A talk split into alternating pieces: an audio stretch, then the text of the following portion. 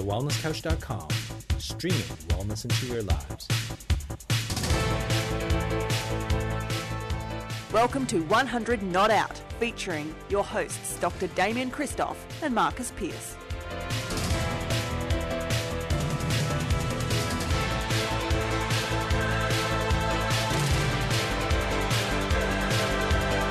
Welcome to another edition of 100 Not Out, a weekly show dedicated to helping you master the art of aging well. My name is Marcus Pierce, and I am here with this sensational superstar, co-founder of The Wellness Couch and The Wellness Guys. He is the ultimate rock star, Dr. Damien Kristoff. Superstar Damo, how are you, man?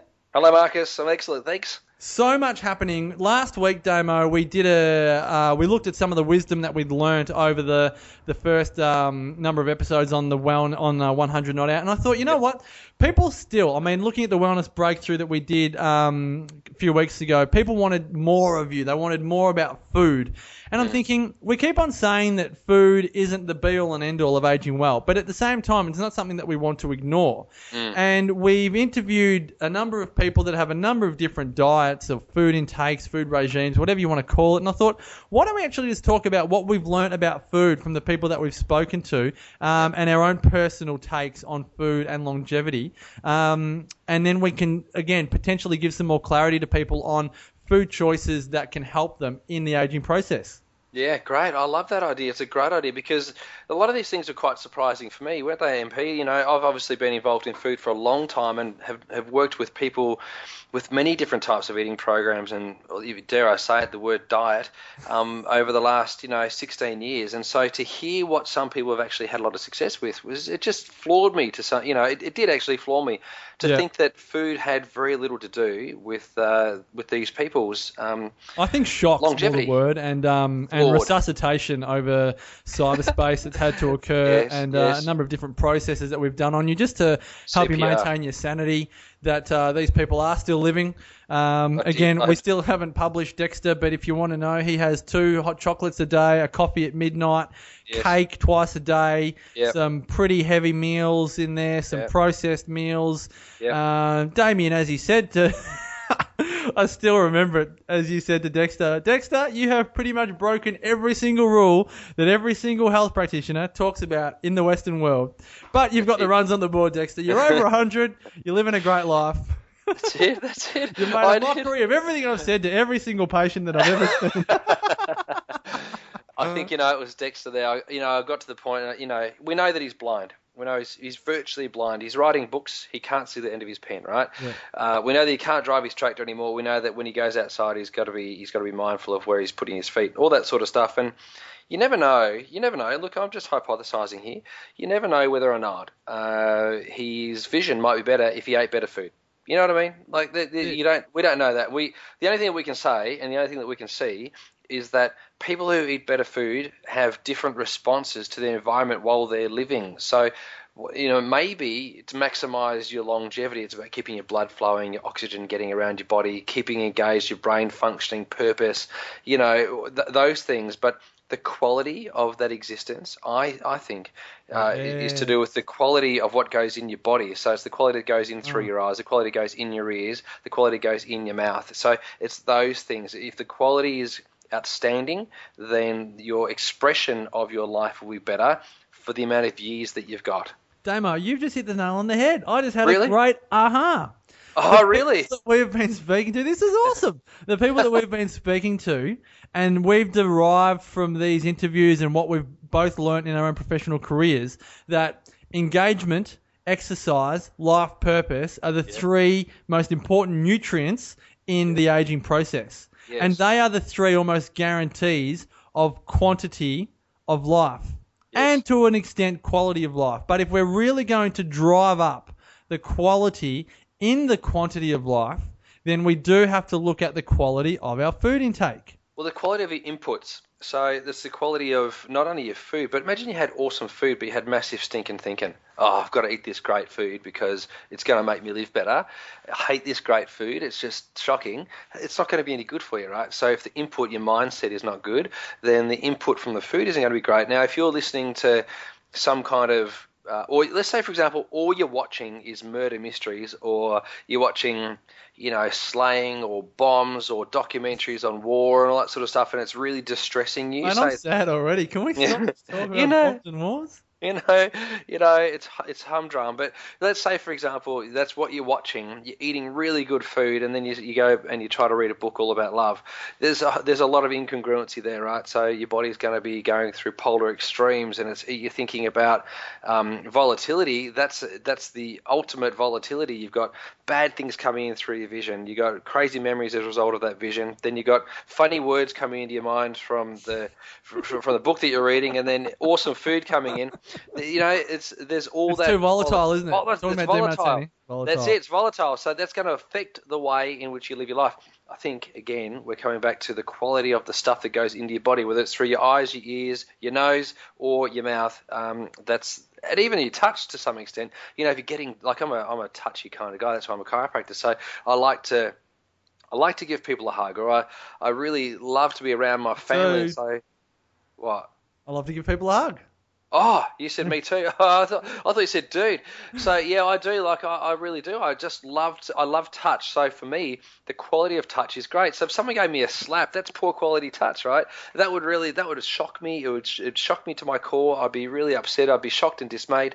But if I had a cuddle from someone, that'd make me feel good. That'd fill my bucket, you know. Yeah, so that's the quality of your inputs. Okay, so let's go from one extreme then, where we had Dexter on his 2 hot chocolates, a coffee, and the rest of it, yeah. To then let's go to Mimi Kirk, right? And this is where I'd love your insight, Damo, because you and I have had good discussions over the years that we've known each other about my diet, which for many years was strict vegan, yes. And your diet, which is a good balance of proteins, fats, carbohydrates, with more of an emphasis on, say, animal proteins than non-animal proteins.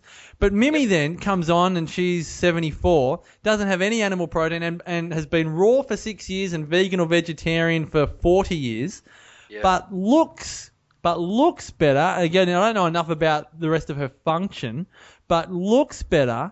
Well, than people that eat meat and 3 veg. What do you mean? Know? Well, we know that at 79 she was 69 she was diagnosed with hypertension and high cholesterol, right? So even though she was vegan, she wasn't raw, right? So she wasn't raw food vegan. She was doing vegan, and she got diagnosed with high blood pressure and high cholesterol. And she had arthritis. She went to the GP with arthritis. Yeah. This is it. So there was something that was deficient in her diet that was driving her in that direction. Now, she then made the shift to go even more pure, which is the raw way.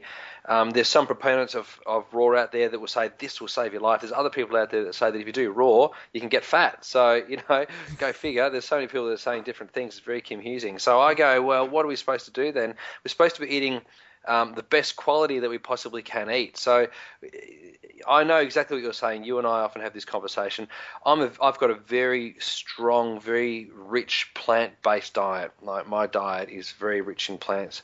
And then on top of that, I add extra protein to it so that I get my carnivorous forms of protein.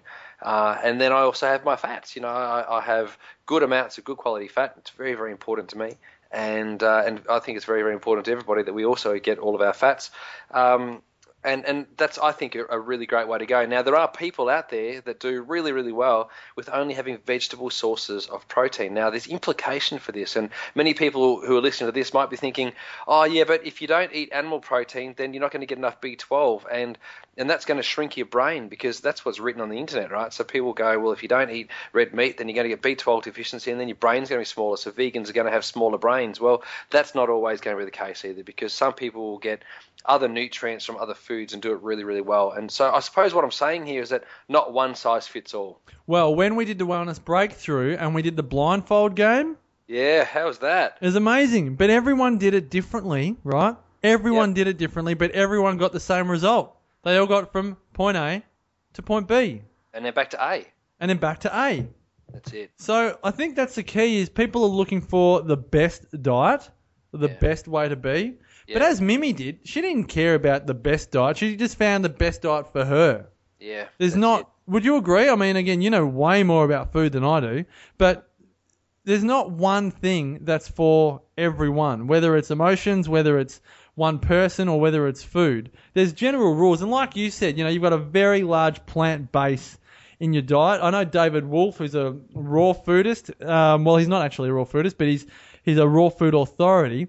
He said on the interview that we did with him, 80% of diet, in his opinion, is wise to be plant-based raw. That's it. And that's fruits, vegetables, nuts, seeds. You know, have a salad with every meal. Mm-hmm. It's not like you have to go be a raw foodie. But he said, and then 20% find out what works. His view is that it's that 20% that can be different. But we've got to find out what we like it to be. And then I remember speaking to yourself or Brett Hill. Maybe it was Brett, and maybe I'm not sure who did the interview with Rich Roll, who is a vegan. I'm not sure if he's raw, but maybe Brett and Rich were having a conversation, and Rich said, you know, there's all this angst between, you know, paleo and vegan or paleo and raw, but the thing is, we agree on so much. We agree on natural foods, whole foods, plant-based foods. The only difference is, let's say, 20%, which might be animal-based protein versus plant-based protein. That's it. But we agree on so much, so let's not be so divisive on the things that we don't agree on. Like, there's not one thing that there's not two people in the world that agree on every single thing in every single part of life. Except for you and I, MP. We're pretty close, aren't we? Yeah, no, it's not. It's, you know, there's very little that we could find. You eat more meat than I do, but not because I disagree with your way of eating. But we have differences. You have a different wife, and you have different children. That's true. That's about the only differences, though. And you barrack for a different footy team. Which you'd never catch me going for Richmond. Well, maybe you might have to one day, because I don't know if Melbourne's going to survive. You know, I think they're going down. No, we just turned over a new leaf. But you have actually, as of last night. But key points to take away here is that you could have a donut, you could have some cake. In fact, we know that there's centenarians that have actually had cake and coffee all at the wrong and inappropriate times, and you know, I'm sure that has actually affected their function. It could, in fact, be that many of these people that are aging well are still taking some pharmaceutical drugs, and the reason why they're taking pharmaceutical drugs. There are. I know guests that we've listened to that are. So it's not a maybe. It's a definite, isn't it? Well, I was just being PC. So anyway, let's just consider that maybe some of them are actually taking some drugs, and so they might be taking drugs because there's various things that have gone wrong in their body, not because of the aging process, because aging has very little to do with it, because aging is just a process, right? However, the aging process, which is degenerative process, takes place because of lack of function or what we call subluxation. So subluxation to the nervous system is a result of chemical exposure, physical trauma or emotional trauma, and those three key things actually will drive this thing called subluxation, which is I suppose the number one thing that is related to some degree of degeneration or deterioration of the body. Now, I want to keep this in context because the different types of causes of subluxation are categorized broadly by three things, right? One's physical. So let's say, for example, and this happened to a mate of mine. He was a very, very healthy, fit guy, swam kilometers every single day. He went for a drive one day, drove out his front door. Oh, he didn't drive out the front door, but he drove down. That'd be tough on his scooter. In his car, he drove down the driveway, drove onto the road, and then bang, got hit by another car coming front on.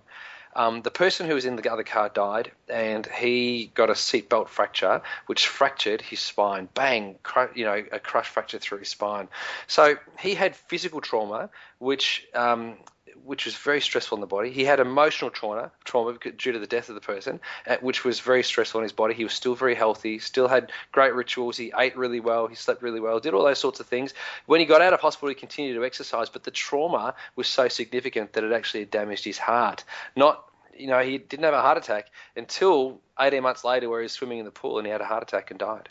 Wow. Gone. You know what I mean? So young guy, fit, everything was going really well, ate really well, did all those things, has longevity genes. His dad, who's a chiropractor, still kicking on, practicing. I think he's close to 80 years old as well, still doing a great job. And just so sad, so sad. And then so that's the emotional trauma plus the physical trauma, but then there's the chemical trauma. So we know with if we go back to talking about even Walter, who's doing a lot of running, we can talk about Tommy. You know, these guys have chemical traumas going to their body, and whilst that doesn't actually necessarily, it hasn't appeared to have shortened their lifespan, it has affected their wellness to the extent that they now need to use pharmaceutical drugs to intervene to help them improve function or block other processes that are taking place. Now, if they remove that subluxation or that cause of that subluxation, whether that had been through chiropractic care or an analysis of their lifestyle because of or through a provider that's looking for it, stop the stressor. If they took that stressor out, then that subluxation would have been removed, and they most likely won't have had to have gone on those pharmaceutical drugs. Does that make sense? Totally. Well, you're just talking about, we're both on the same page here. I was just writing down here that the body heals itself. And you look at, say, Mimi Kirk at 69, walking into the GP with arthritis. Most people think arthritis is a what am I looking for, Damo? That you've got it forever. Life sentence. Yeah, life sentence. You can't do anything about it. And same with her other symptoms. But the body, you said here we have a lot of degenerative conditions. The body has a great ability to regenerate. Now, we often use the cut your finger example and see the body regenerate and heal itself. The body can do this at any age, but we have to put it in an environment or give it the ingredients for the recipe of regeneration or healing to actually occur. And this is where we talk about food. You can do whatever you want with your diet, but if you don't give it the ingredients to heal and regenerate, it's not going to happen. So in order to almost, David Wolfe calls this an insurance policy. He says the 4 best foods for longevity are olive oil, raw chocolate or cacao, grapes and honey, right? He calls that an insurance policy on longevity. If you're I call that an assurance. An assurance, policy. Yeah, totally. Assurance, yeah. Fantastic. Mm. If you're planning on living a life of quantity and quality of life, you'd be wise to put a high quality diet into your lifestyle so that the body can continually heal itself and deal with the physical, chemical and emotional stress of life. Yeah, agreed. Damo, we are out of time, pal. I mean, again, can you believe it? Again. That's all we've got time for on another edition of 100 Not Out. Remember, folks, we would always love to hear your feedback. You can provide it in any number of ways, but the best way is to go to our website at thewellnesscouch.com/100notout. If you've liked this episode, then I highly recommend subscribe to the podcast on iTunes, and also check out thewellnesscouch.com, where you can view the entire range of wellness podcasts available, including the #1 show, The Wellness Guys. So until next week, continue to make the rest of your life the best of your life. This has been a production of TheWellnessCouch.com. Check us out on Facebook and join in the conversation on Facebook.com/TheWellnessCouch. Subscribe to each show on iTunes and check us out on Twitter. The Wellness Couch, streaming wellness into your lives. Hi, Damien Kristoff from The Wellness Guys here. Are you craving some downtime? Want to do it in luxury? Want to do it with The Wellness Guys and Up for the Chat Girls? Well, if you answered yes, yes and yes, then we'd love to have you as our guest at the Western Resort and Spa in Fiji for our first ever BFO Wellness Retreat in September. Experience 2 nights and 3 days of immersion on your body, mind and soul. LT and Karen Smith will help you overcome any limiting beliefs and help you install or maintain your champion mindset. You'll work with Brett and Kim on creating movement patterns and self-care rituals to keep you at your best. And with Cindy O'Meara and myself, will teach you how to eat and live and not to live to eat in a step-by-step program. For more information or to book your spot, go to www.thewellnesscouch.com and click on shop.